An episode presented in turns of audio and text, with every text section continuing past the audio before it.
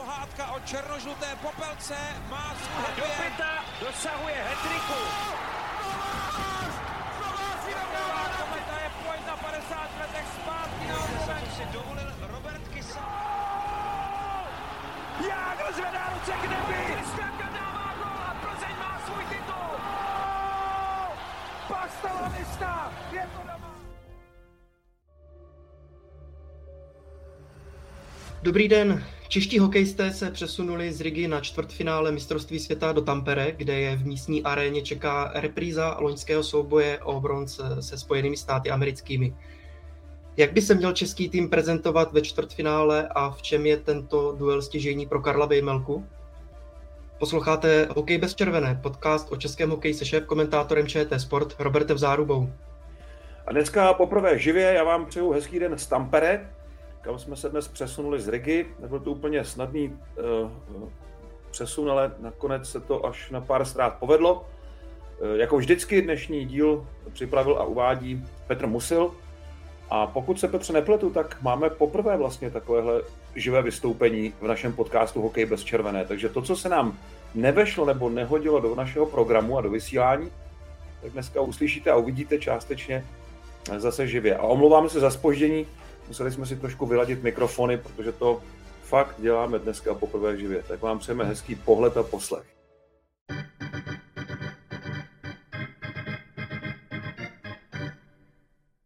Ano, přesně tak, vysíláme poprvé živě, to znamená, že v komentářích se můžete ptát na to, co vás zajímá a několik dotazů vybereme eh, ve druhé části eh, našeho podcastu v klasické rubrice Dotazy posluchačů.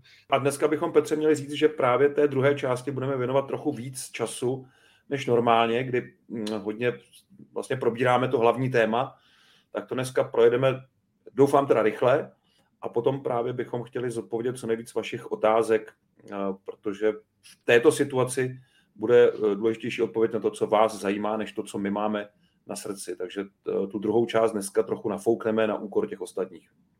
A já si u toho ještě dělám statistiky, abych vysvětlil, proč tady pořád něco ťukám.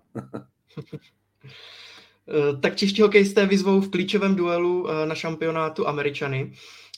Jaký soupeř čeká národní tým? Bruslivý, rychlý, a co je na tom nejhorší vůbec, tým, který není absolutně pod žádným tlakem. Od Američanů se nic nečeká, oni když se domů vrátí jako poražení čtvrtfinalisté, tak se to, myslím, v médiích nebude vůbec rozebírat, jenom v nějakých opravdu specializovaných podcastech nebo na webových stránkách, ale obecně tady chybí to, co naopak překypuje na straně českého týmu, to znamená zájem veřejnosti.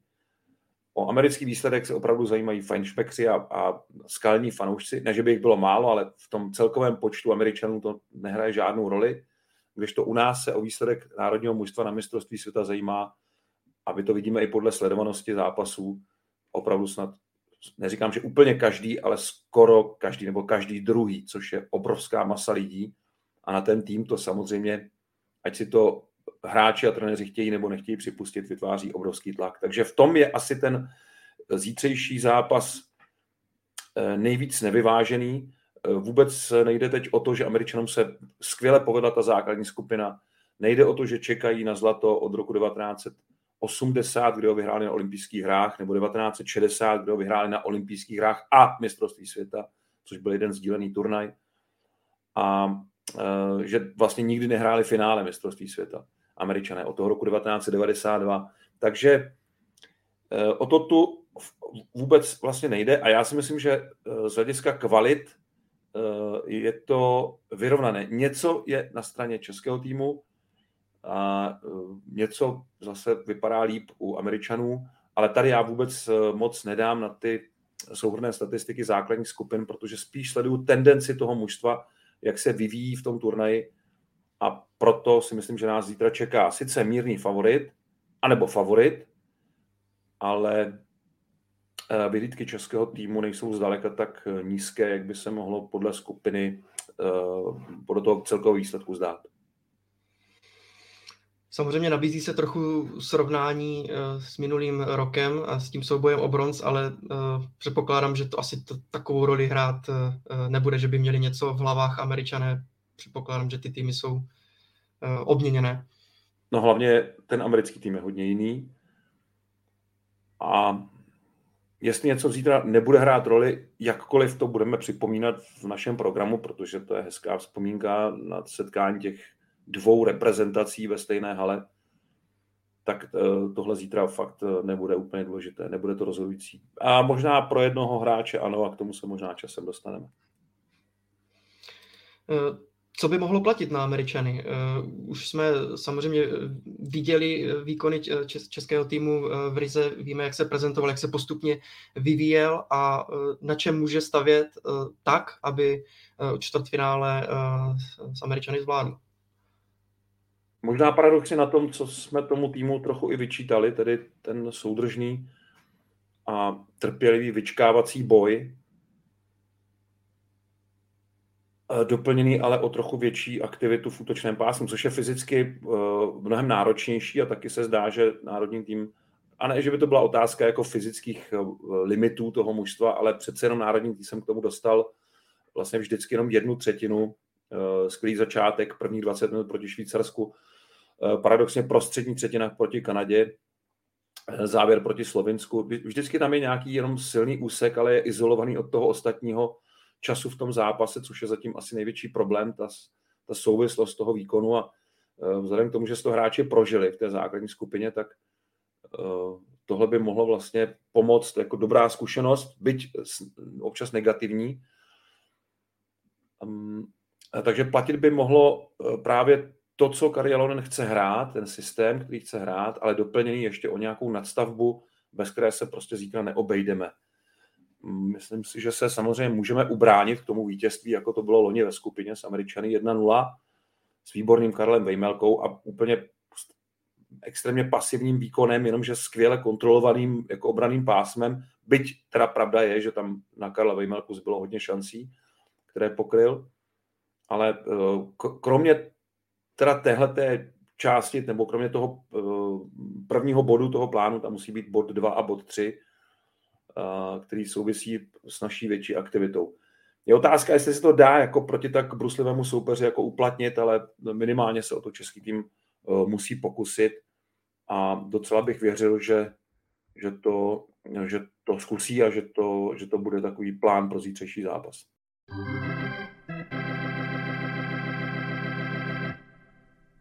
Co je možná podobné s minulým eh, šampionátem, eh, že českému týmu fungují relativně přesilovky, takže to čtvrtfinále stejně jako loni vlastně s Německem, kdy eh, v početních převáhách zářili Pastrňák, Krejčí, tak teď by to mohlo hrát do karet taky českému týmu vzhledem k výkonnosti Dominika Kubalíka, Romana Červenky, takže možná ještě tenhle faktor bychom, bychom mohli dodat, eh, že v početních převách se, se českému týmu zatím celkem daří a Dominik Kubalik je vlastně nejlepší střelec i nejproduktivnější hráč eh, mistrovství zatím. V tom se to zdá být opravdu podobné, ale eh, je tady jeden velký rozdíl. A každého jistě napadne, že prostě nám chybí David Pastrňák, ale taky musíme vidět, že jsme využili tři přesilovky proti Kazachstánu, dvě proti Slovinsku a jednu proti Norsku. A proti Kanadě, Švýcarsku a Slovensku, tedy v těch třech zápasech, jsme dali dohromady teda dva přesilovkové góly z té sumy. Tak to je důležité říct. A loni přesilovky rozhodli čtvrtfinále s Německem, tam jsme si v Helsinkách tou první třetinou a přesilovkami hodně pomohli. Ale v týmu není uh, taková jako ustálená přesilovka. Vlastně i dneska, my jsme ten trénink teda nestihli při tom přesunu, ale Dneska trénovali eh, pod Martinem Eratem zase jiní hráči, trošku to bylo uh, změněné. A do přesilovky se vrátil David Tomášek, ale ne eh, k Dominiku Kubalíkovi, což byla ta dvojka, která fungovala dobře na českých hrách v Brně a na začátku mistrovství světa. Ale je to tam přeskládané, tam je, tam je dvojice Tomášek, teda David Tomášek je v jiné, v jiné jako té přesilovkové pětce. Takže Eh, chybí tady taková ta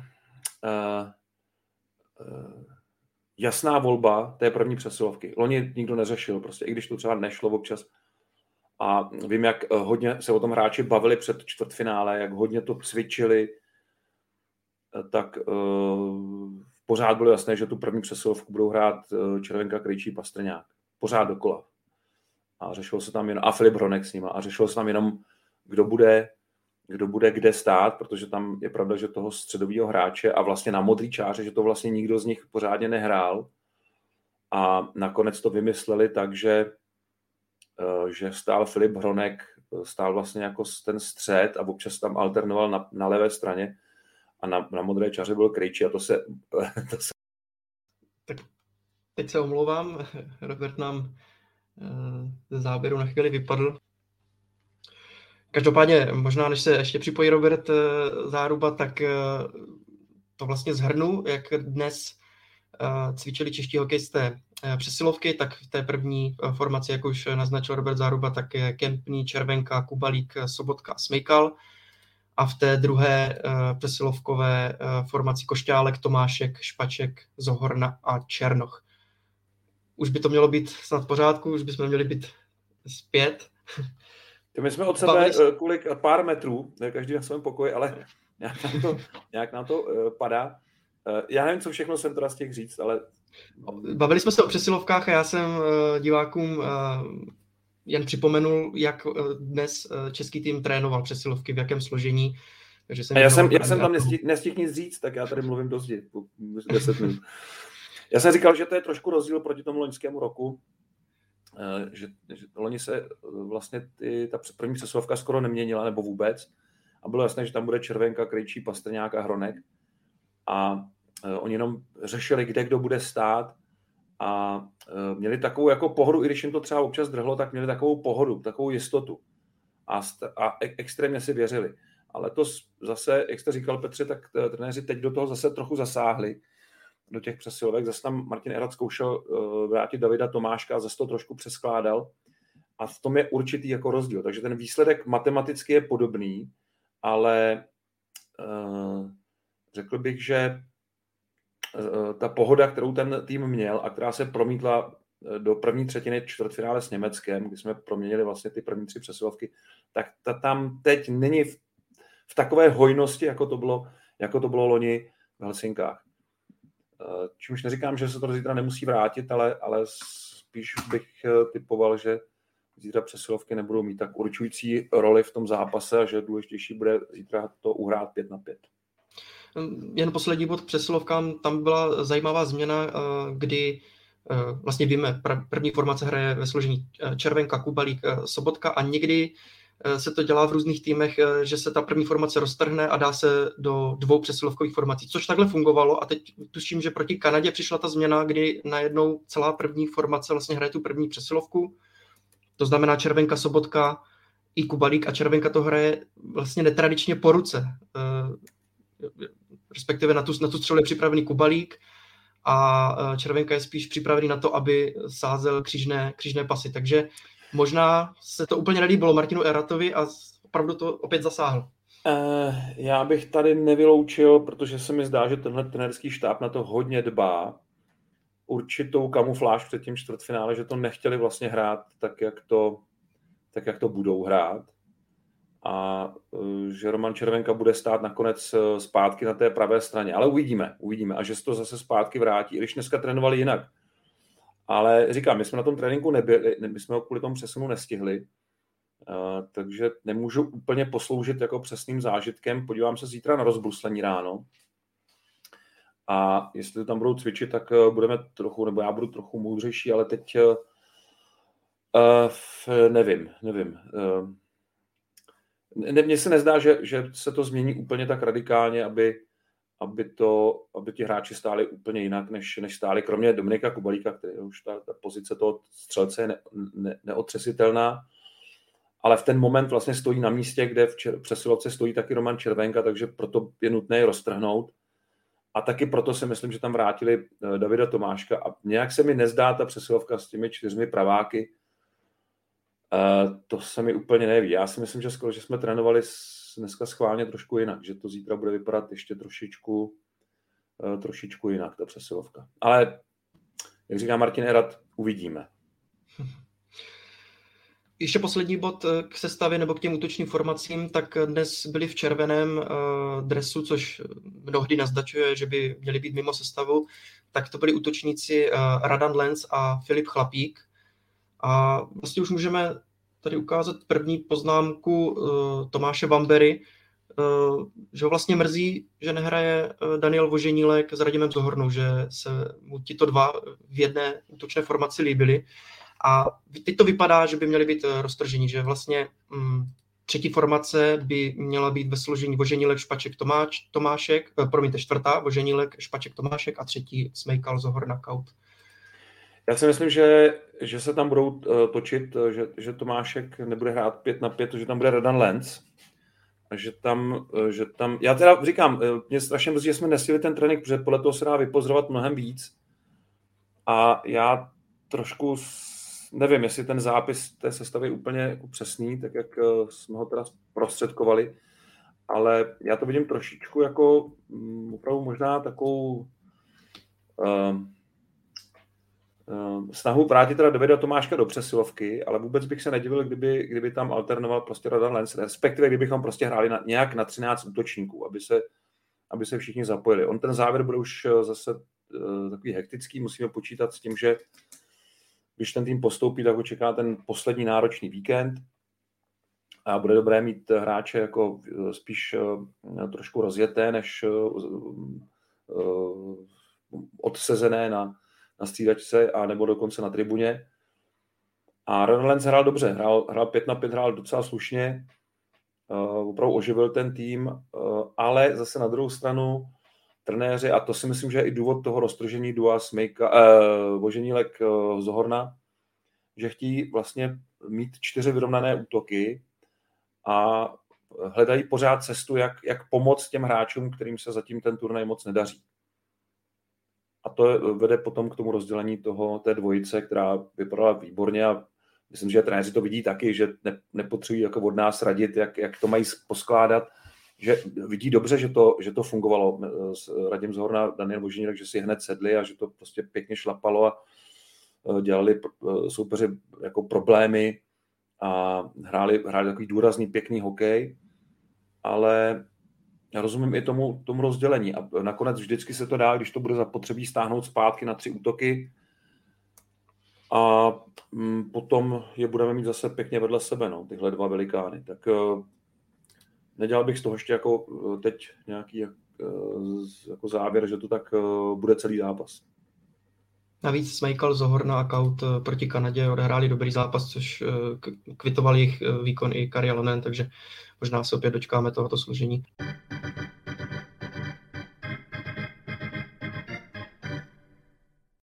Týká ještě golmanů, nebo vypadá to, že by měl chytat Karel Vymelka, že to je jednička už určená pro tento, pro tento turnaj. Eh, může být tohle čtvrtfinále pro Karla Věmelku zásadní nějak jako v jeho reprezentační kariéře?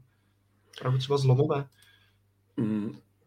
No tak eh, on se vrátí do té haly, v které nedochytal to utkání o bronz Američany, eh, kde byl vystřídán po první třetině a my jsme se o tom potom bavili při natáčení dokumentu Systém a já jsem tu výpověď potom zahrnul do té konečné verze, Eh, toho dokumentu o mistrovství světa bronzovém loňském, kde on říkal, že vlastně seděl na té střídačce a teďka viděl tu, tu úžasnou, fakt teda mimořádnou třetí třetinu. To v národňáku nezažil nikdo snad 30 let, takový, takový zápas s takovouhle třetí třetinou.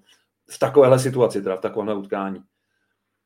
A říkal si, já bych měl vlastně stát tam v té bráně a sedím tady a vlastně se raduju, je to skvělý, ale vlastně jsem to chtěl jinak.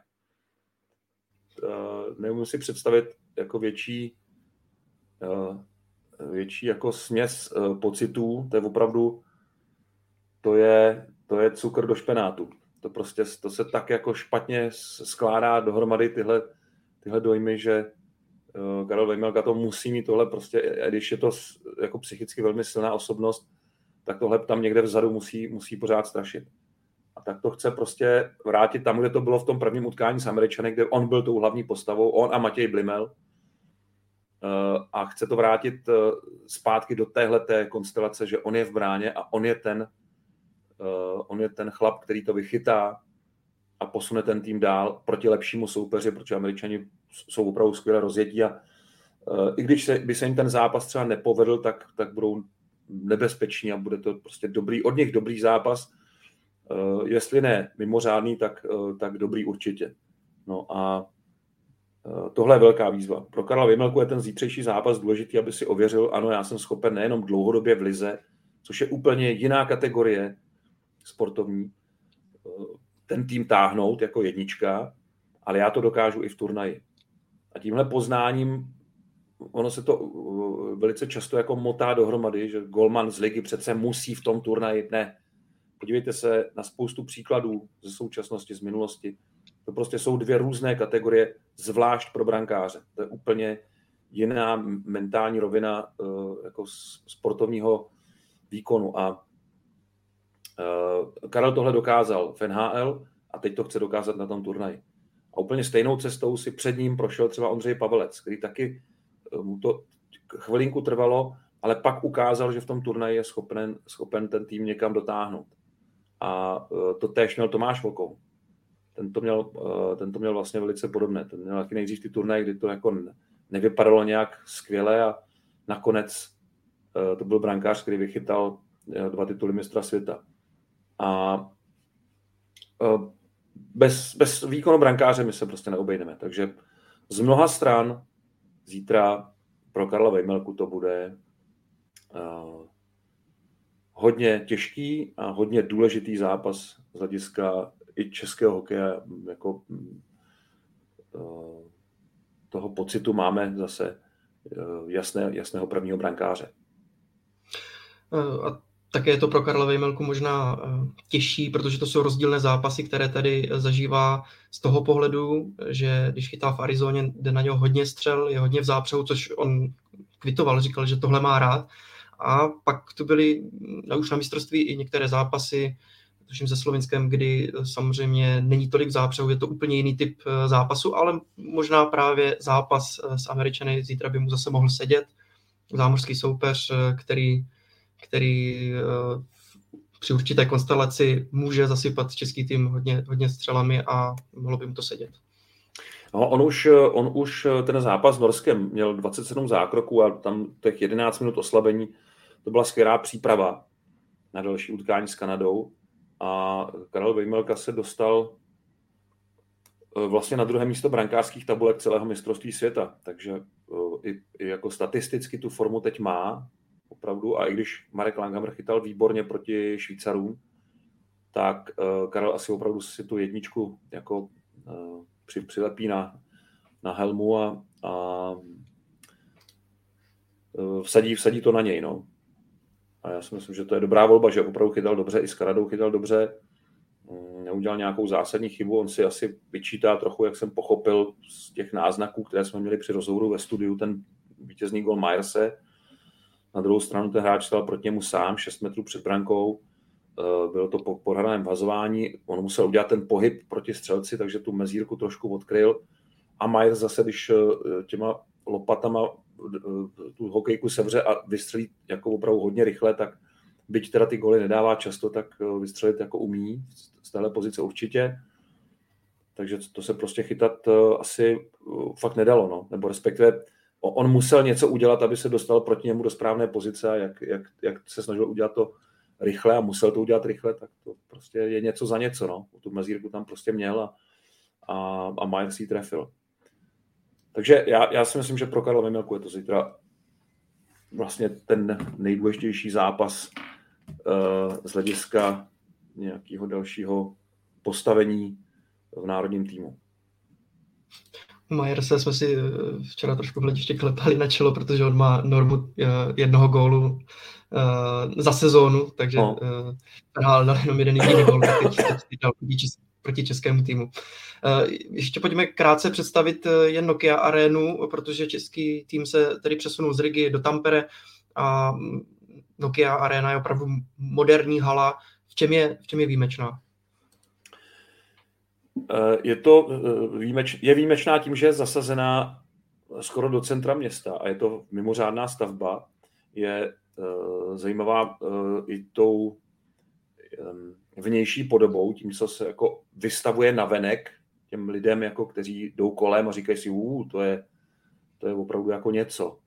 A je zajímavá i tím místem, které architekti vybrali, protože um, je vlastně na soutoku dvou železničních tratí, vlastně nad ním, a ty vlaky se zbíhají a jedou vlastně pod tou Nokia arenou, pod takovým jako podjezdem a tím je to jako hodně zvláštní. Takže kdokoliv přijíždí do Tampere z Helsinek třeba jako my, tak vlastně tu halu vidí v tomhle zvláštním jakoby postavení. Něco jako, když jedete do Vinohradského tunelu z hlavního nádraží a viděli byste nad tím tunelem majestátní, krásnou, oválnou budovu, tak zhruba tak to je tady situováno. Ale zhruba, jo, je to jen takový příklad pro představu.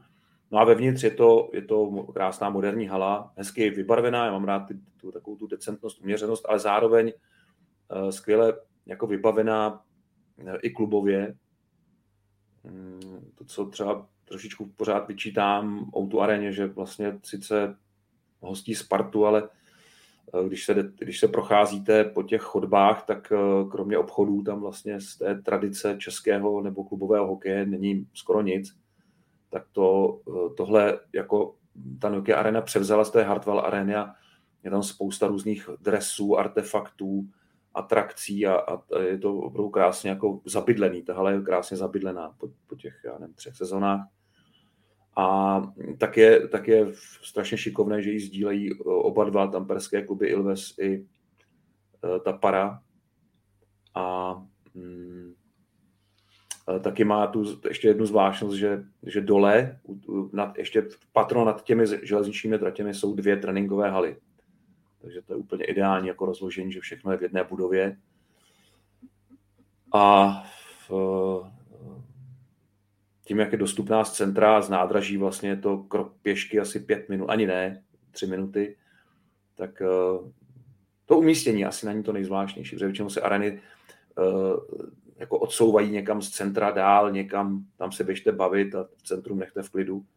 A tady ne, tady jako je zasazená, neříkám, že úplně na Václavák, ale jako on Tampere taky není úplně jako velký, ale, ale je hezky jako vedle toho centra, hezky jako posazená a vůbec tam jako nepřekáží ničemu a, a dá se tam i parkovat, takže dobře vyřešené. Prostě jako ve Finsku se tohle to dělá jako s takovým rozmyslem a, a s takovou jako precizností a, a s nějakým vždycky logickým uh, výsledkem, že to vlastně nikoho jako nebolí a, a skoro všem se to líbí.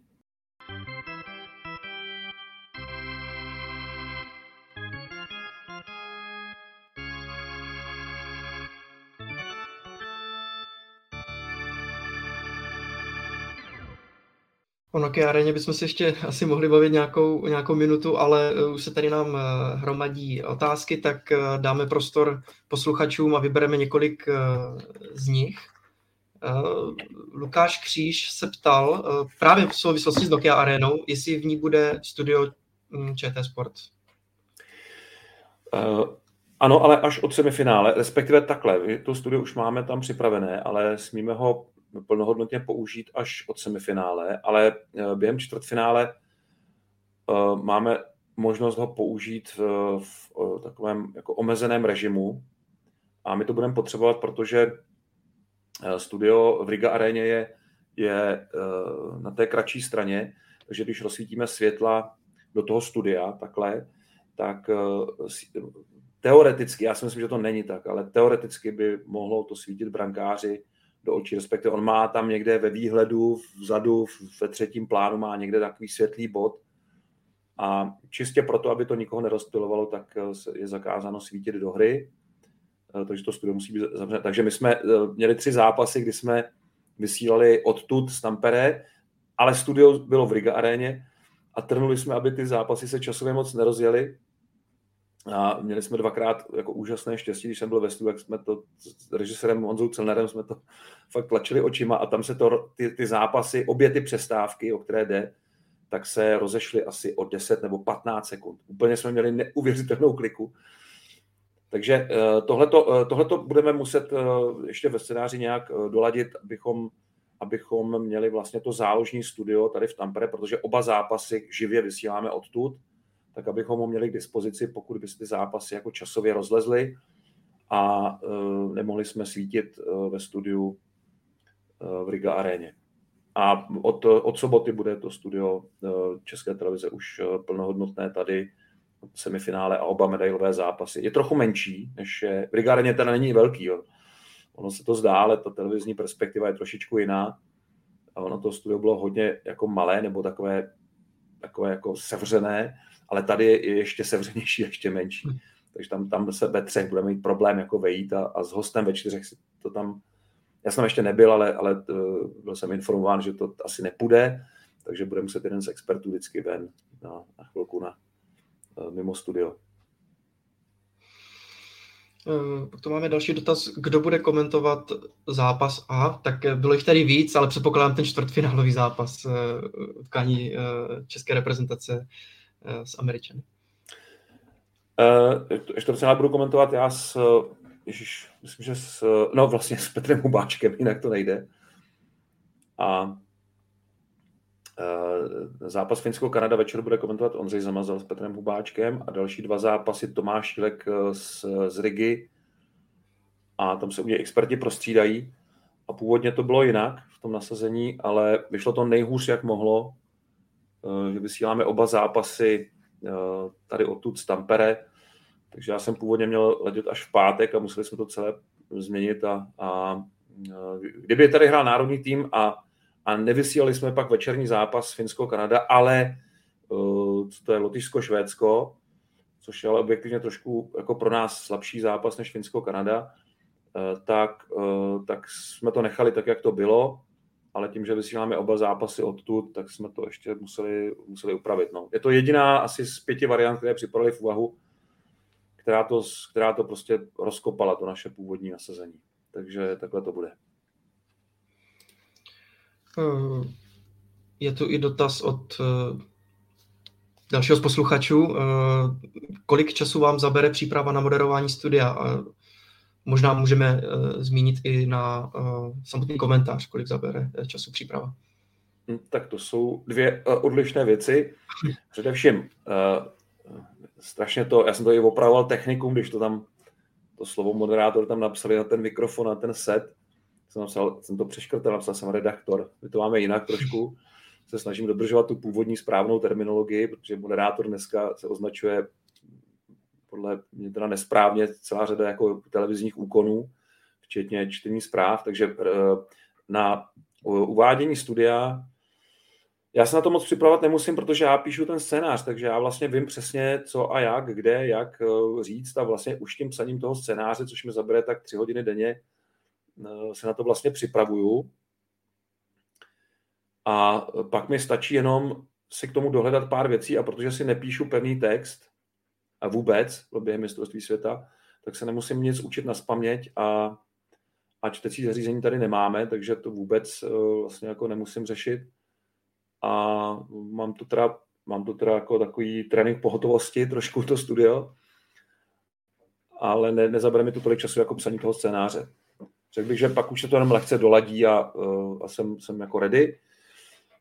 S komentováním je to horší, tam to odhadu na takových 10-15 hodin, ale to samozřejmě nejde v režimu mistrovství světa, takže tam se musí hodně šlápnout na tu dlouhodobou přípravu před mistrovstvím světa, jenomže tam jsou zase české hry a je tam playoff extraligové, takže ten, to jaro je fakt jako hodně náročné, ale to, co se stihne před tím mistrovství světa, je vždycky k dobru potom uh, během toho turnaje, před, během toho turnaje už tohle, tolik času na tu přípravu není.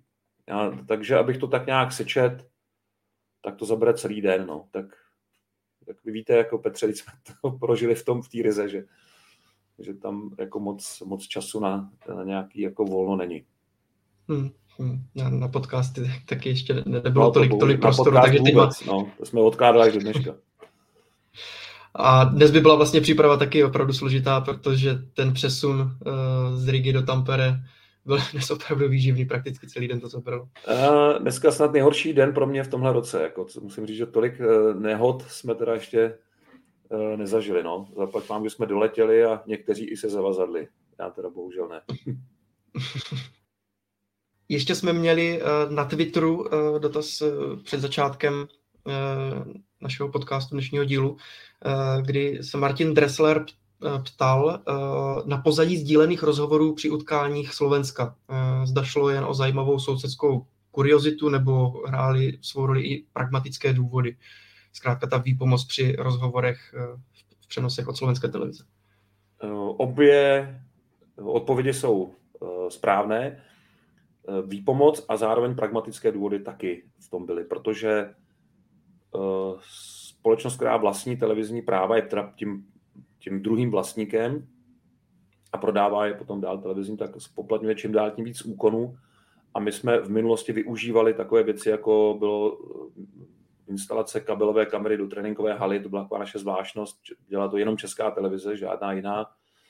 Měli jsme reportera na všech záp- reportérku na všech zápasech a dělali jsme rozhovory v přestávce, to znamená z flash zóny, eh, z mix zóny potom po zápase, ale ty flash zóny, teda ty přestávkové rozhovory se začaly spoplatňovat, to znamená, že ta pozice na tu, na, do té flash zóny se začala jakoby uh, se stala položkou ceníku a Bohužel by nám to rozpočet zase na, jako navýšilo výrazně, takže jsme museli, my jsme chtěli aspoň teda při zápasech Slovenska dělat rozhovory.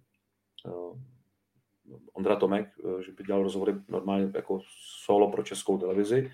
A když to padlo z finančních důvodů, tak jsme požádali Slováky, jestli by nechtěli na oplátku ty naše rozhovory z našich zápasů a my, že jim zase vezmeme nebo půjčíme ty jejich rozhovory. Takže to byla výpomoc od nich a, a já myslím, že to fungovalo, že snad doufám, většina diváků rozuměla, jako pro mě slovenština vůbec není téma, jako nějaký problém, ale rozumím, že mladší diváci třeba občas tápou u některých, u některých slov, ale věřím tomu, že tomu hlavnímu stejně rozuměli, takže uh, ty rozhovory jako doplnili přestávkový program a celkový pohled na ten právě hraný zápas. Petr Lendel eh, se ptá, co říkáte na slova Jakuba Lauka, dělal teď rozhovor, eh, tuším, pro Deník Sport, že během eh, celé sezóny v NHL nebyl kontaktovan nikým z reprezentace. Jestli si myslíte, že ho trenéři a generální manažer výkonnostně nevidí v národním týmu? Hmm, na druhou otázku neznám přesnou odpověď, ale Martin Havlát eh, ujišťoval novináře už eh, před mistrovstvím světa, možná bych si tady nalistoval i v bloku, co jsem si k tomu poznamenal, eh, že kontaktoval všechny hráče a že všichni hráči mu přislíbili účast. No, tady to mám. A nemluvil o jediném hráči, která by, a tam teda nepadla otázka přímo na Jakuba Lauka, takže jestli on nebyl na tom seznamu, nebo jestli v té době Eh, ho tam trenéři fakt neviděli, netuším. Nebo jestli to brali tak, že se, že se ptali Davida Pastrňáka, Davida Kryčího, jestli by přijeli a ptali se Tomáše Noska a Pavla Zachy. A pak to třeba i významově posunuli, že jim Pavel Zacha řekl, jo, možná, když to bude dobrý, možný, tak přijedu. A oni to uh, potom dali jako uh, nikdo neodmít, což ale formulačně jako je pravda ale je to přece jenom trošku posunuté, tak eh, to, to nevím, ale uh, já myslím, že už pak bylo pozdě, že uh, přece jenom Radim Zohorna a Radan Lenz byli v tom systému národního týmu v minulých letech, uh, přestože tihle trenéři třeba uh, Radima Zohornu úplně přesně neznali, tak možná jim tam seděl víc, nevím, ale mně to zase nepřijde tak nelogické. Jako je, je samozřejmě velká škoda ztratit jakéhokoliv českého hokejistu, který hraje kvalitní soutěž a NHL, o tom se nemusíme bavit. A bylo by, bylo by špatného jako nemít pořád někde, eh, někde na seznamu hráčů, s kterými se má mluvit. To by byla chyba. Možná až na pár výjimek eh, hráčů, kteří hm, jsou komunikačně trochu složitější. Ale eh, jako Plauko si myslím, že není ten případ. Takže tohle by byla velká škoda Eh, protože těch hráčů tam za stolik nemáme. Ale na druhou stranu, trenéři mají mít prostě tu možnost vybrat si tým a zachovat se podle toho, jak, jak uznají zavodné. A ne vždycky je každý hráč z NHL je, je prostě pro ten tým zrovna v tu chvíli, tak jak je ten tým složený, je to nejlepší řešení. To si zase musí uvědomit ta druhá strana a respektovat se musí tedy navzájem. No, takže já nemám rád takové to automatické rovnítko hráč z NHL rovná se jasná nominace na mistrovství světa. To platí pro ty fakt jako hráče prověřené, úspěšné, eh, kteří nemusí nic dokazovat. Ale pro ty ostatní by měla platit stejná pravidla jako pro hráče z Evropy. Možná mě napadá, že eh, vlastně Libor Zábranský zná Radima Zohornu, tak v té kritické situaci, v které český tým byl skrz zranění, eh, možná proto eh, realizační tým Paul Radima Zohornu, že ho možná zná víc než Jakuba Louka, tak jaká ta spojitost tam, tam mohla být? To, nebudem to jako zastírat, to samozřejmě hraje roli, ta osobní jako zkušenost s tím hráčem prostě je a to, to, to není jako česká jako specialita, takhle to mají trenéři na celém světě. To prostě tak je. Ještě vyberu tady další uh, dotaz, na chvíli mě zmiznul, ale uh, Ondřej Hnělica uh, se ptá, čím si vysvětlujete nižší mediální a fanouškovský tlak na sociálních sít, sítích uh, než za působení Filipa Pešána nebo Josefa Jandače. Uh, přitom hra není o tolik lepší než za jejich působení. Hra nevím, ale úspěšnost určitě, protože Filip Pešán tu sezonu olympijskou končil s bilancí 2-8, jestli to správně počítám. A Kariolonen nastoupil a otočil to na 13-7, tu vítězství porážky. A v téhle sezóně má bilanci 17-9. Hmm je pravda, že ta hra občas nevypadá tak atraktivně, tak odvážně, jako eh, za předchozích trenérů. To je, jako je fakt. Ale, pardon, 16-9 je bilance téhle sezóny, teď to vidím. 16-9 to má uh, Rielonen v téhle sezóně, ale uh, takhle, k té hře, já tomu rozumím, já přesně vím, nebo tuším uh, asi, o, o čem tady se píše, co je pod tónem uh, té otázky, že vlastně Mm, občas ty některé úseky toho zápasu jsou od nás velmi takové pasivní a, a, a v tradici toho českého týmu je aktivní obrana od, od pradávna, opravdu od konce 60. let vlastně se s různými obměnami vlastně tohle hraje. A diváci ten ústup od toho špatně nesou, ale Karialonen sice to úplně změnil, překopal, ale na druhou stranu uh, udělal ten bronz, na který nikdo z jeho předchůdců deset let nedosáhl. Uh, současný hokej takhle funguje. Uh, jo, že se opravdu především dobře brání a v detailech se nedává tomu soupeři vlastně žádná uh, velká uh, šance. No a proč, je, proč je ten mediální tlak a tlak na sociálních sítích menší, je možná taky daný tím, že Karilonen to vůbec neřeší. A on, když tam není jakoby replika k tomu, k té kritice třeba někdy, nebo k tomu jako popichování na Twitteru nebo na Facebooku, tak eh, ti popichovači časem jako je to přestane bavit, protože když nedostanou odezvu, tak eh, to je jako s trollingem. Prostě když nemáte tu potravu z druhé strany, tak vlastně ten trolling jako ztrácí smysl. Eh, a Karel Jalonen o tohle se úplně oprostil. Je to jeho výhoda, On tohle fakt neřeší.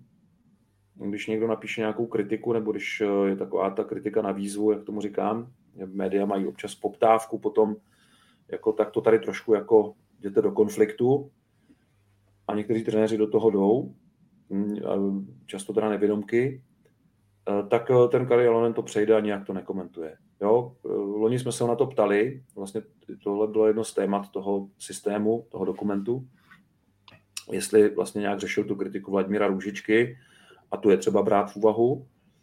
A myslím, že i dalších trenérů a myslím, že i Alois Adamčík eh, je v, té, v tom módu jako sakra, co to hrajem, jo, někdy, tak eh, on to neřeší.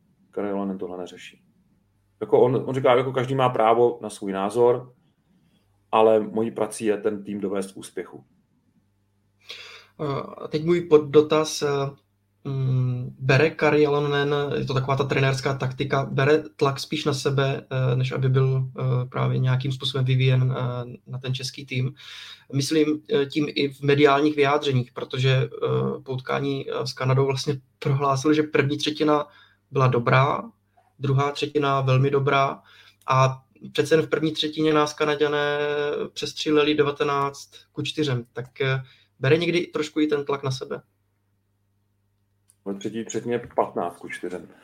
Dokonce. Uh, já nevím, no, on zase jako on, on dostává otázky, které jsou jako vedou k tomu, jako jestli ta hra je opravdu takhle jako dobrá, to on říká, jo, tak uh, jestli chceme úspěch nebo jestli chceme výsledek, tak občas musíme takhle hrát. To je realita a to, co jsme hráli, nebo to, co, jak jsme to zkoušeli předtím, tak k tomu úspěchu prostě nevedlo. A dá se říct, že otevřeným hokejem jsme si velice často uh, spíš komplikovali situaci, ale je taky pravda, že Vladimír Vujtek, Josef Jandač a vlastně i Filip Pešán v některých čtvrtfinálových zápasech nebyli tak daleko od úspěchu. Nebyli tak daleko od toho, od toho ten zápas uhrát, zvládnout a venkoncem eh, třeba i, třeba i potom v semifinále nebo v eh, tom utkání o bronz jsme kolikrát jako měli vys Bratislava 2019, kdy byl Miloš Říha, kousíček od bronzu, fakt nájezdy a, a v prodloužení spousta šancí. Tak že i ten aktivní hokej prostě vedl k tomu, že jsme se přiblížili fakt na dotek k tomu úspěchu.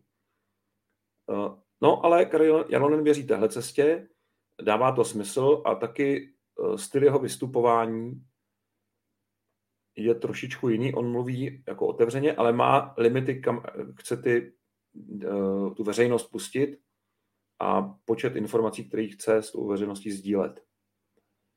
A věří tomu a působí velmi přesvědčivě.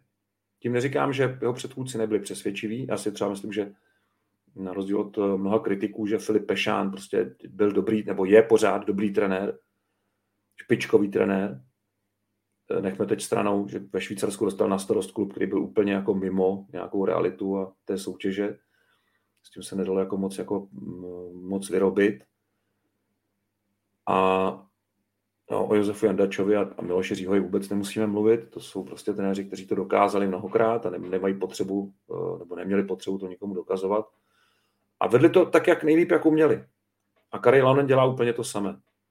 A jeho výhodou proti těm předchůdcům je, že neumí česky, takže si tu kritiku ani nemůže brát osobně, nerozumí vlastně ani té naší jako ironii. Filmy mají ten humor trošičku jiný. A on není jako úplný morous, jako je to člověk, který se umí bavit. A hmm, možná ho vlastně paradoxně tohle nedostává pod ten tlak, který my si představujeme, že, že na něm je. Takže on to bere tak, že bere a dělá svoji práci. A když o tu práci bude zájem, bude poptávka, tak ji bude dělat takhle a, a nejlíp, jak umí. A ještě jedna věc je pravda, to mám potvrzeno z trenerského štábu, že tahle trenerská skupina eh, ty dva roky fakt jako odmakala. Oni, oni mají pořád nějaké porady, mítinky, eh, mezi sebou eh, mají porady nejenom z hráči, ale mezi sebou. Mají hodně hmm. debat, hodně debat, hodně spolu mluví. A Ono pak navenek se dostane z toho 5% třeba. Ale oni fakt mají tu přípravu na zápasy, mají fakt hodně detailní. A vlastně, vlastně si řeknou, co my těm klukům můžeme za těch 40 minut do nich dát, že pak už po sedmé ukázce video už uh, ti hráči jako nejsou schopní to vstřebat a nejsou schopní to ani uplatit pak v zápase.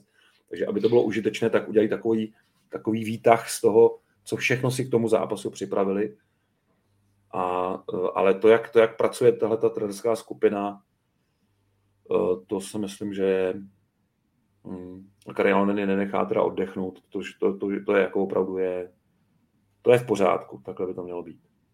Taky máme početný realizační tým, nevím, jestli to bývalo zvykem, ale eh, Kari Aronen je hlavní kouč, ale máme tam Frederika Norenu jako jednoho z asistentů, Martina Erata, Libora Zábranského, dva videokouče, videokouč Horáček vlastně vede i tréninky nebo ta cvičení, eh, praktikuje s hráči, eh, Denis Havel, takže i početný realizační tým k tomu samozřejmě eh, přispívá k té práci. Národní tým má u nás zvláštní postavení. Není to stejné jako ve Spojených státech nebo v Kanadě, anebo třeba, já nevím, v Kazachstánu nebo ve Slovensku, kde taky hokej je jako populární, hlavně v, v tom Kazachstánu třeba, to je, to je jako taky sport číslo jedna, dvě nebo tři, dejme tomu po úplových sportech, ale u nás je to opravdu fenomén, ten, ten, ten, proto je to národní tým taky, proto nemusíme nic k tomu dalšího dodávat. A je to nejsledovanější mužstvo v republice, mistrovství světa je nejsledovanější sportovní událost v republice, tak tomu adekvátně přistupuje ten, kdo to zázemí pro ty hráče vytváří. To je jako brazilský fotbal, brazilský národní tým má taky kolem sebe celou řadu jako lidí, eh, obrovskou armádu lidí, trošku jinak teda složenou, jo, není tam asi tolik jako asistentů, ale je to hodně početný štát. A taky by to nemuseli jako dělat, taky by mohli se spokojit eh, s nějakou eh, uší skupinou. To tak prostě vyplývá no, z, toho, z toho postavení toho mužstva. Eh, máme tu několik dotazů eh, na téma, které už jsme eh, trochu naťukli, to znamená v, tom, v té otázce o Jakubu Laukovi. Jestli si myslíte, že by do reprezentace se měli začlenit víc mladí hráči, jak je to po vzoru jiných reprezentací v USA, Kanada, či, či Švédsko. Byla tady zmiňována jména jako Šapovaliv, Kulich, nebo třeba právě jako Plauko. Mm, no, tohle mě trochu mrzí, že se nepovedlo letos tak výrazně. Oni, eh, trenéři počítali najisto s Davidem Jiříčkem, to bylo vidět podle toho, jak mu dávali šance v přípravě.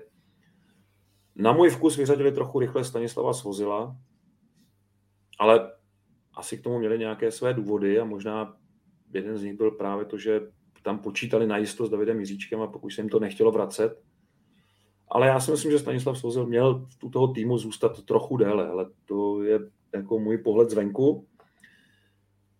A jinak souhlasím, no, to je, pro český hokej je tohle hrozně důležité, aby se pořád zapracovávali noví další mladí hráči, anebo hráči, kteří si tu šanci zaslouží, protože tak to dělali i ti předchůdci a je fér říct, že Kari Jelonen hodně těží z toho, co vlastně vyzkoušeli před ním Miloš Říha, Josef Jandač, Filip Pešán, kteří zapracovali celou řadu hráčů, vyzkoušeli je a ti to teď mají přece jenom snazší proniknout do té kabiny a do té konečné nominace, protože už trošku vědí, jak to chodí. No, takže uh, tohle je vždycky odkaz těch předchozích trenérů a uh, bylo by fajn, kdyby taky Kari Jalonen nechal po sobě nějaký odkaz uh, svým nástupcům, aby oni taky mohli použít někoho, koho on jak se říká, obehrál, o koho on uvedl na tu scénu, koho on, komu otevřel ty dveře do kabiny národního mužstva. Takže to nemá být jenom David Jiříček, to, toho už vlastně zkoušel Filip Pešán, ale právě Stanislav Svozil. Jiří Kulich to být nemůže, protože ten má teď tu skvělou gólovou sérii za mořem, ten ještě pořád hraje. Eh, Jakub Lauko určitě do toho okruhu mohl patřit. Škoda, že tam došlo k nějakému nesouladu, protože kvalitní hráč to bez jakýchkoliv debat je a tu šanci by si dřív nebo později radši dřív zasloužil.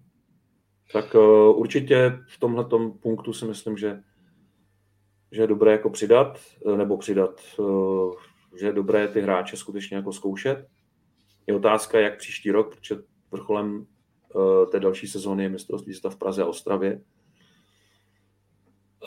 Tam se ti mladí hráči, no, uvidíme, on čas na to je vlastně v těch turnajích na to, na to, na to místo eh, a v té sezóně prostor na to je.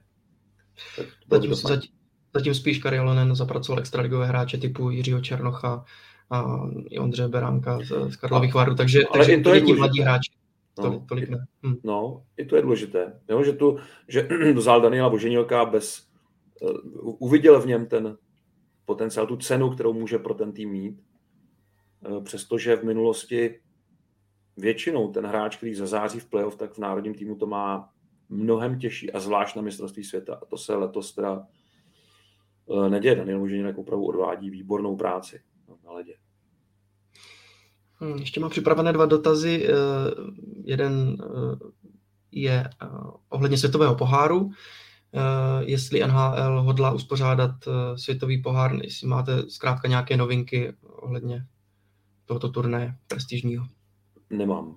Ne, nemám. Pokud vím, tak eh, není teď v plánu. Teď se o tom asi jedná uh, mezi lidmi, kteří to zatím chtějí udržet mezi sebou, ale je obrovský tlak od hráčů, od NHLPA na to, aby takový turnaj byl, nebo aby se znovu uvolnila pravidla pro start hráčů na olympijských hrách, tedy těch nejlepších, protože tahle generace už vlastně přišla o dvě olympiády a neměla mezi tím ani světový pohár a to se nestalo od roku 76 nebo dokonce od roku, dejme tomu 72, ale to byla ta série omezená na dva týmy nebo na dvě země. Ale od roku 76 se vlastně nestalo, aby takhle dlouho se ti nejlepší hráči nepotkali v nějaké soutěži nebo v nějakém turnaji. Takže tohle téhle generaci chybí a uh, hráči hodně na to tlačí, aby se taková, takový turnaj odehrála. Ale spíš teda, oni by preferovali spíš uh, uh, olympijské hry ale světový pohár teď eh, ve výhledu žádná nová informace zatím není. Měl být vlastně teď, měl být eh, tu další sezónu, 2024 v únoru se to plánovalo a dokonce je, uh, už byly takové úvahy konkrétní, že to nebudou už teda složené týmy, ale národní týmy, že bude jedna skupina v Evropě a že bude v Praze. Tam to teda narazilo, protože Český svaz nechtěl, nechtěl ten turnaj pořádat v Praze s ohledem na to, že mm-hmm. právě velice těsně zatím je to mistrovství světa pak to stejně usnulo, takže momentálně žádné informace o tom teda nemám. Ještě jeden dotaz, možná tak na odlehčení. Uh, Michal Brančovský se ptá, kdy koupíte panu Hubáčkovi ty pralinky, o které jste se vsadili. A to teda nevím, protože... A nevyhrál já, jsem je já. já. Ani já interně nevím nic o té sázce, ale jestli víte, co by se mělo jednat. Hmm, to se tak jako matně vybavou pralinky, ale že to mezi náma bylo, ale asi jo, asi to, no, tak to budu muset, no. Ale teď spíš budu potřebovat od Petra Hubáčka košely a sako zítra půjčit, zatím. Tak to je pravda, no. Takže, takže možná, eh, možná eh, pokud mi teda nedocestuje Bágl, tak, eh, tak budu potřebovat spíš od něj a to stane teda pak asi dvojitý pralinky. A uvidíme proč nedostala šanci eh, Darina Vymětalíková komentovat i mužské mistrovství světa. A pak se nám hromadili samozřejmě i dotazy na to, proč tedy eh, není na mistrovství světa. Eh, Darina měla samozřejmě být na mistrovství světa jako reportérka. Má tady, nebo v Rize měla, to už se nedalo potom zastavit, měla svůj, své místo na štendru, to znamená mezi těmi saky a, košilemi, tam byly prostě její, její šaty a její, její prostě obleky. Ale bohužel z osobních důvodů nemohla eh, tohle mistrovství se absolvovat a uh, zaplať pámbu dopadlo to nakonec snad dobře, nebo, nebo dobře, ten důvod, kvůli kterému nemohla odletět. A uh, Darina by, kdyby chtěla, tak určitě by mohla komentovat klidně i další zápasy, ale to je spíš otázka na ní, než, než na nás, jako my, eh, nebo uh, já jsem byl hrozně rád, že, se, že jsme se konečně domluvili na tom, že se pustila do komentování ženského hokeje, tako, takového prvního stupínku a bude skvělý, když v tom bude pokračovat a od nás a ode mě osobně bude mít v tomhle vždycky velkou podporu.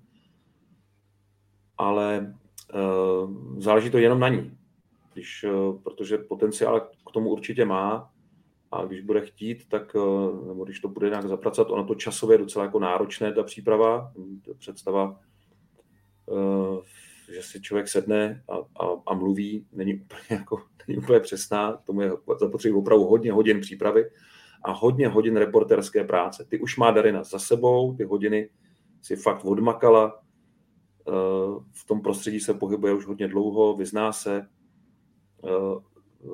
říkám, profesní předpoklady k tomu má. Eh, v české televizi jsme nikdy neurychlovali ten vývoj. Eh, vždycky jsme nejdřív dbali na, na tu, řekněme, komentátor, eh, reporterskou praxi s přechodem potom na to, na to ne permanentní, ale řekněme eh, občasné komentování. No a Darina je v té, této fázi a když bude chtít to rozvíjet, tak bude mít jenom, jenom jako podporu. No, ale tohle to fakt je spíš otázka, eh, otázka není. No. Ono to komentování opravdu není jednoduchá disciplína.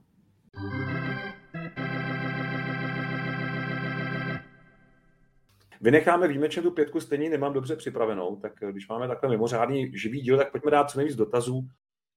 Tak tady mám eh, dotaz eh, našeho častého nebo pravidelného posluchače, proč byly ze skupiny z Tampere odvysílány pouze dva zápasy? Dva důvody k tomu, jasně, jasně, dva důvody. První, že přece jenom se nám zdálo, že v tom druhém městě se odehrávají z hlediska českých zájmů důležitější utkání. A když se hrálo dobré utkání tady v Tampere, tak většinou kolidovalo zrovna se zápasem českého nebo slovenského nároďáku. A hlavně toho českého. Vys třeba případ Švédsko-Finsko, což je zápas, který bychom odvysílali moc rádi, ale ten letošní plán nám prostě moc nenahrál. Tam spolu kolidovali zápasy, které bychom asi z toho Tampere upřednostnili, se zápasy, které jsme museli dát z Rigi. To je jeden důvod. A druhý jsem už eh, popisoval, a to bylo umístění našeho studia samozřejmě k českému týmu, to znamená do Rigi, eh, což nám působí určité potíže z hlediska té návaznosti, respektive toho časového sledu těch dvou proti sobě jdoucích utkání. Vysílat studio z jedné haly o zápase, který je v druhém místě, může být někdy technický až, eh, řekněme, eh, neřešitelný problém, protože eh, když se nám to jednou rozběhlo, tak přišli zástupci Infrontu a upozornili vás, že, že jsme přetáhli asi 10 sekund do, do zahájení třetiny a že nesmíme s tím studiem vlastně svítit přes start toho zápasu, který jsme v tu chvíli nevysílali jako hlavní. Ale na druhou stranu musím upozornit, že všechny zápasy jsme vysílali živě na ČT Sport Plus, což je opravdu snadno dostupná platforma. Eh, kdo má internet, tak vůbec tohle řešit nemusí.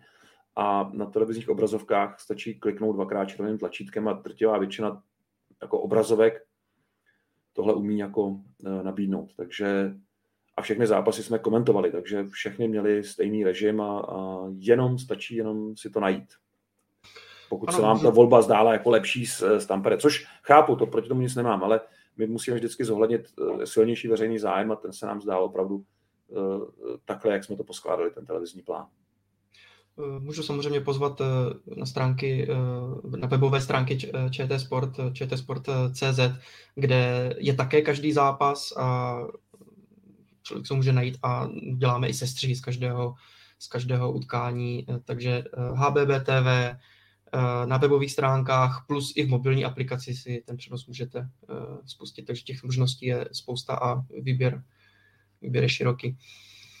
Je tu ještě dotaz, jak vidíte čtvrtfinálové utkání Německa proti Švýcarsku. Je šance, že houževnatí uh, Němci zaskočí hvězdný tým v čele s Andresem Anbílem, uh, Niko Hišírem a tak dále, Kevinem Fialou? To je dobrá otázka. Já si myslím, že to je docela možné já Němcům docela věřím tady v to utkání.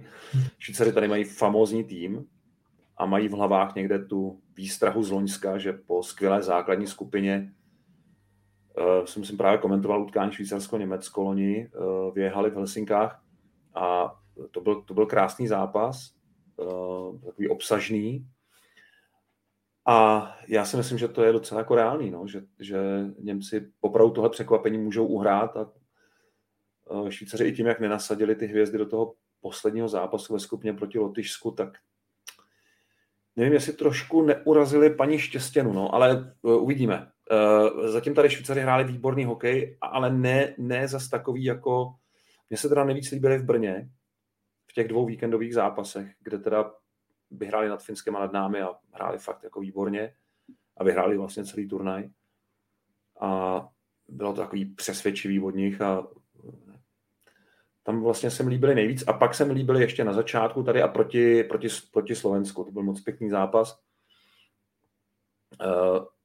S Kanadou už bych řekl, že tam měli místa, kde si myslím, že to nebylo úplně ono a s Českem první třetina úplně jako nevoněla, takže, uh, takže se ukazuje, že se dá proti ním hrát a to je pro Německo velkým pozbuzením a, a Němci v tomhle tom si myslím, že dostali ideálního soupeře, aby, aby překvapili v tom čtvrtfinále.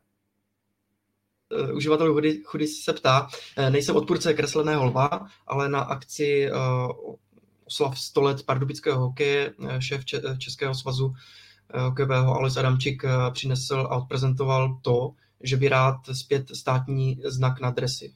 Je nějaká novinka k tomuto výroku? Hmm, je to nějaká realizace? Ne, Ne. Já si myslím, že k realizaci bude hodně daleko, ale hlavně eh, ten uh, znak, já vím, že celá řada odpůrců taky úplně mu nefandím, jako, že by to bylo úplně to nejlepší. Taky mám rád náš státní znak na dresech a jsem rád vždycky, když na olympijských hrách ho máme, ale na druhou stranu jsem realista, rozumím těm důvodům, proč Český svaz ledního hokeje a marketingová agentura, která spravuje jeho záležitosti marketingové, proč zvolila logo, na které může dát ochranou známku. Na státní znak nemůžete dát ochranou známku.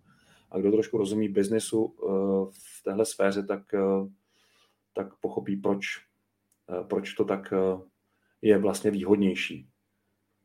Máme tu i dotaz na disciplinárku, jak funguje. To se také řešilo v základní skupině, tak možná to můžeme přiblížit, že vlastně na mezinárodní scéně na turnajích IAF se vlastně nepodávají podněty, ale Jakub se ptá, jestli všechny vyšší tresty jdou automaticky na přeskum direktoriátu turné.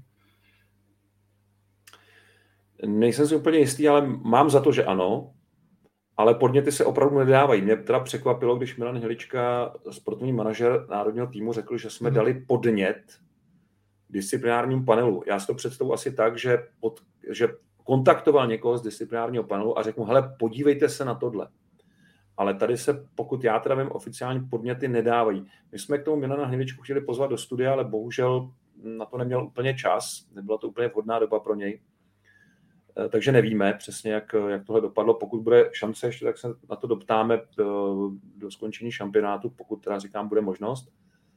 Ale tady disciplinární panel funguje trochu jinak a nenechá si do toho vůbec nějak mluvit. Eh, takže hm, nebo Rudáček zavraždu, jsme přijde trošku moc, silná formulace, to, to zas, tak jako, mě to tak zase ostrý teda nepřišlo. Víger pokračoval, on se tro, jako špatně otočil v tom, v tom souboji. Ale dobře, bylo, vidět... byl, to trošku, byl to spíš nešikovný zákrok, Libor Hudáček ho určitě nechtěl úplně jako takhle zmasit.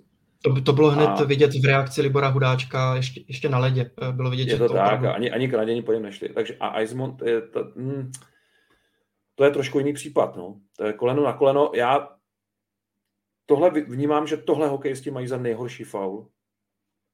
Takže tohle je pro ně asi nejcitlivější místo, paradoxně, že to je opravdu koleno na koleno, že toho si, jako, toho si nejvíc bojí. Takže eh, když tam ten hráč tu nohu má prostě a ne, ne, neuhne s ní, eh, že to je asi opravdu jako eh, záludnost, která je asi nejhorší. Takže rozumím tomu, proč Eisenman teda dostal ten jeden, jeden zápas, aspoň teda jeden. No a já si myslím, že měl být trestán Patrik Koch. Jak, jakkoliv se mi líbil jeho výkon, uh, myslím si, že měl být trestán za ten uh, nájezd na ten do hlavy Filipa Chlapíka, protože to uh, nebylo porovnatelné s tím, co jsme viděli v pak těch dalších zápasech a myslím si, že tady zasáhla komise rozhodčích a nařídila rozhodčím, aby byly mnohem opatrnější ke zdraví hráčů. Protože je dobrý hit a pak je nečistý hit. A tohle byl ten druhý případ. Hmm, ještě jsem tu zaregistroval několik eh, dotazů na rozhodčí. Eh, jedním z nich je, jestli nevíme, kdo bude řídit zítřejší čtvrtfinálové utkání proti Americe. Já mám dojem, že to až v ten zápasu známe. Dělávalo se to dřív, ale už asi tak 5-6 let Mezinárodní hokejová federace to opravdu zveřejňuje až hodinu, nebo hodinu a půl před zápasem. Takže na to nemůžeme úplně eh, odpovědět, ale je tu i dotaz, co říkáte na výkony rozhodčích. Eh, těch bylo několik eh, teď během vysílání. Tak možná se můžeme zmínit přece jenom, některé chyby jsou evidentní i v zápase české reprezentace s Kanadou, tak víme, že potom šéf sudích se vlastně šel omluvit českému týmu, realizačnímu týmu. No tak, takhle, je, takhle to, to, to, to, já nevím, jestli to bylo úplně takhle, to proběhlo. Já, jsem, já si myslím, že supervisor toho zápasu potvrdil, že tam hmm. rozhodčí udělali dvě chyby v tom konci. Že se šlo omluvit. Ono tak, nebo takhle možná se omluvil, to, to, ale není podstatný, ale platí to, co v extralize. Rozhodčí jsou uh, chybující osobnosti, tak jako hokejisti. A e, to, že tady udělají víc těch okatých chyb, je prostě schoda náhod. Není to tím, že by byli horší nebo lepší, prostě to, k té profesi rozhodčího bohužel chyby patří, až bude rozhodovat umělá inteligence, tak možná to bude opravdu sekat každý, každý souboj jako dvě minuty a, a když to bude trošku víc, tak pět a nazdar. Ale já, já prostě nemám rád, když se hodnocení zápasu zvrhne hned od první odpovědi kohokoliv na to zápas prostě ovlivnili rozhodčí. To je jako kdybychom řekli, dneska jsem zmoknul, protože pršelo. Jo. E, to se prostě stane, to prostě chyby rozhodčí dělají. Ano, dokonce někdy ovlivní zápas, ale z 90% výroky jsou hodně nadhodnocené a mm, je vidět, že tady rozhodčí nejsou pod takovým tlakem jako u nás. Ani, ani zdaleka. To je úplně jiný svět. Tady rozhodčí mají respekt hráčů, diváci. To je, že to, že pískají občas, to jako se nedá srovnat s tím, co zažívají rozhodčí v extralize. Vůbec. Vůbec. To je úplně fakt, eh, to je, to je jiný světadíl. Takže eh, bylo by fajn, kdybychom se trošku jako sklidnili ohledně rozhodčí. Rozhodčí prostě dělají chyby budu je dělat vždycky. Jestli máme pocit, že dělají záměrně nebo že někoho chtějí záměrně poškodit, tak škodíme my sami sobě s tímhle pocitem. Protože do toho vnášíme nějaký negativní dojem, který tam de facto není. Um, to je tak všechno, co se k tomu dá říct. Ty chyby byly evidentní a my je vždycky budeme popisovat, ale uh, jasně, někdy prostě taky nám to jako uklouzne, že si řekneme, to už je moc, to se prostě, tohle už jako ten, ten offside třeba neodpískaný s Kanadou, to bylo opravdu jako až jako mhm. legrační.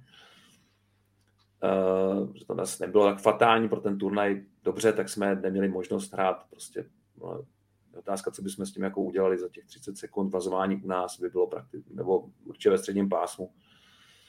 Ale dobře, byla to nějaká teoretická možnost, ale zase, že by to nějak dramaticky to... Chápu, úplně chápu Jirku Černocha, že tam prostě letěl na rozhodčí, nebo že tam na něj vynadal. V tu chvíli to je úplně, to ten rozhodčí musí jako, jako vstřebat. Jo, to zase, do určitý míry, dokud to má nějakou aspoň, uh, jo, aspoň nějakou jako stopu nějakého aspoň elementárního respektu, že se ten rozhodčí dostane vynadáno, ale pořád tam jako je ten, ten jako odstup, že ten hráč ho nejde jako úplně vy, vyráchat, takže uh, pro tohle jako zase musí mít ten rozhodčí pochopení, ale na druhou stranu uh, čím méně budeme řešit rozhodčí, tím lípa a Karialonen, který jako v tomhle tom se docela adaptoval na to naše prostředí, ale on, on teda vždycky řešil rozhodčí docela. Jsem si všiml, že hmm. jestli si vzpomínáte na čtvrtfinále v Praze, kde on uh, že stál na druhé straně, koučoval Finsko proti Česku, a tam ve druhé třetině bylo pár takových zákroků, po kterých jsme hráli přesilovky a, a vlastně jsme ten zápas tam jakoby uh, pro ty Finy dost jako uh, překlopili na tu naší stranu, oni pak vyrovnali, pak dal Jágr ten vítězný gol, takže to ne- neovlivnili rozhodčí jako fatálně v konci, ale vím, že tenkrát Kari Lonen byl velmi, velmi jako uh, rozezlen na, na rozhodčí toho zápasu, že nám jako pískli dva asi jejich fauly, které tam nebyly a nepískli naopak Eh, myslím, že tam bylo nějaký vyseknutí hokejky, který, který prostě eh, přehlídli u našich. Takže eh, on docela rozhodčí jako řeší, ale řeší je zase s takovou tou svojí uměřeností, která se mi jako vlastně líbí, je mi sympatická, protože do toho nevnáší hysterii. A hysterie bohužel velice často ovládá velkou část hokejové veřejnosti směrem k rozhodčím u nás. A to není dobré často s nimi komunikuje i v tunelu uh, před uh, jednotlivými třetinami, což sám přiznává, ale je, jak říkáte, většinou uh, se nespíš zeptat na názor nebo na vysvětlení uh, té, té situace. To, Není to žádná to máte, nebo nic takového vůbec. Vždycky to, jako od něj má ten respekt, respekt rozhodčím. Hmm. Jako neumím si představit, že by rozhodčím začal nadávat třeba, což je u nás hmm. běžná praxe. Bohužel. Ještě tu máme třeba dotaz už uh, na příští mistrovství světa, které bude, uh, které, které bude hostit Česká republika, jestli tam bude nějaká participace diváků v přímém přenosu, jak to bylo například v době covidu uvnitř uh, síně slávy českého hokeje, nebo už se díváme hodně dopředu? No, už trošičku to jako v hlavě mám a už to trošičku jako probíráme. Ale je pravda, že to ještě teďka samozřejmě není téma, ne, teď už vůbec ne, protože teďka na to vůbec nemáme čas. Ale uh, myslím si, že uh, no, už někdy začátkem léta začneme uh, řešit uh, mistrovství světa v Praze a Ostravě a olympijské hry v Paříži, tedy dva vrcholy té příští sezony. Já teda nemám na starost euro, se týkají hlavně ty, tyhle dva projekty.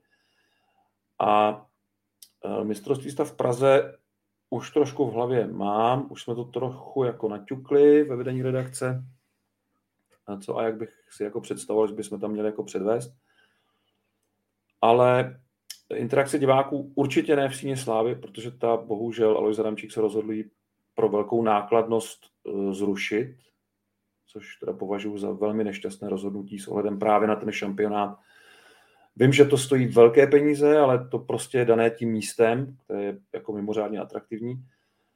A jak je to v tom těsném sousedství Outu Areny, tak to mohlo opravdu přinést něco zpátky a to už se bohužel teda nestane, protože Sín Slávy tam fakt končí, přesune se do Outu Areny a tam bohužel v režimu Outu Areny to znamená, že, že celá řada věcí z té expozice buď úplně zmizí, nebo se někam zavře, no prostě už to nebude sín slávy. Myslím si, že český hokej přijde od tuhletu uh, jako opravdu unikátní hm, atrakci nebo jako prezentaci svých úspěchů. Považuji to teda za nešťastný, protože jestli investovat do něčeho aspoň část peněz, uh, tak uh, jako jeden z mála teda hm, jedno z mála muzeí nebo z mála těch expozic si tohleto hokej jako zasloužil a, a říkám, příští rok to mohlo jako, eh, pokud by se to líp propojilo s tím šampionátem, tohle se myslím ne, tak úplně nepovedlo v tom roce 2015, kdyby to líp jako se to zpropagovalo, tak eh, ta sní slávy mohla zpátky něco přinést jako eh, českému hokeji za, za ty léta těch investic, které byly, to přiznávám, jako hodně vysoké. A zapojení diváků, my určitě teda budeme nějaké zapojení diváků jako organizovat, ale přesně teď, abych řekl, to, to ještě nevím a bude taky, a to říkám úplně otevřeně, záležet na spolupráci s partnery, kteří potom pomáhají dát finančně dohromady celý ten projekt. Hmm, možná ještě krátký, rychlý dotaz. Eh, víme, kdy se bude rušit eh, Síň Slávy? Nějaký termín? Uh, no, radil bych vám, jestli tam ještě jste nebyli, jak si pospěšte, protože to má být docela brzo. Já ten přesný termín nevím, ale myslím, že to je už nějak kolem prázdnin. Ale úplně přesně to říkám. Uh, někdo, ptal jsem se na to, ale už si nepamatuju tu odpověď, se přiznám, že to byla jedna z mnoha, z mnoha věcí, které jsem se ten den dozvěděl a, a už jsem to asi neudržel úplně v paměti. Uh, tak vypadá to, že nám uh, tak trochu dochází už i do, otaz, do, do otázky.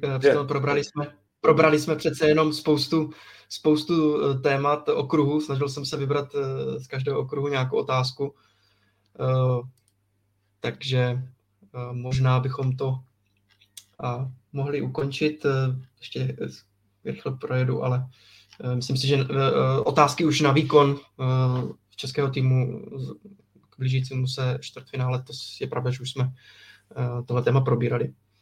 To je stejně Takže... hádání jako s, s křišťálové koule. To, to, hmm. Stejně se to ukáže až na ledě. Hmm. Tak to je z dalšího dílu podcastu Hokej bez červené všechno. Eh, všechny díly, včetně Hokej Focus podcastu, najdete na webu čtsport.cz, ve všech podcastových aplikacích nebo na YouTube. Hmm, mějte se fajn. Mějte se krásně. Zítra začínáme v 15 hodin na ČT Sport a vlastně táhneme celý ten čtvrtfinálový den, kompletní seznam všech čtyř zápasů. Připomínám, pokud se budete chtít dívat na jiné utkání, než vysíláme v tom hlavním programu na ČT Sport Plus, máte možnost si sami vybrat. A uh, možná bych měl říct, že o víkendu potom semifinále medailové zápasy a to ovšem neznamená konec hokejového programu, protože ten pravděpodobně ne pravděpodobně, ale jistě, už teď vlastně můžu říct, bude pokračovat mistrovstvím světa v parahokeji, takže tu sezonu ještě natáhneme a dojdeme vlastně k rekordnímu číslu televizních utkání letos. Eh, jsme moc rádi, že se díváte. Eh, sledovanost mistrovství světa je neuvěřitelná. Je vidět, že o ta utkání je obrovský zájem. To by možná mohlo být jedno z témat některého dalšího podcastu, protože to samo o sobě ukazuje, že tenhle turnaj je z nějakého důvodu u nás populárnější než cokoliv jiného. Přejeme vám hezké zážitky při sledování našeho programu a Petře, my to spustíme asi v pondělí. V pondělí budeme mít čas tady, my máme pozdě odlet odložený, takže Určitě můžeme zhodnotit turnaj a pondělí dopoledne nebo, nebo odpoledne zkusíme dát dohromady zase buď živý podcast, nebo, nebo ten podcast klasický, na který jste zvyklí. Tak se mějte hezky, zdravím vás z Tampere a držte palce. Moc krát děkujeme, mějte se fajn.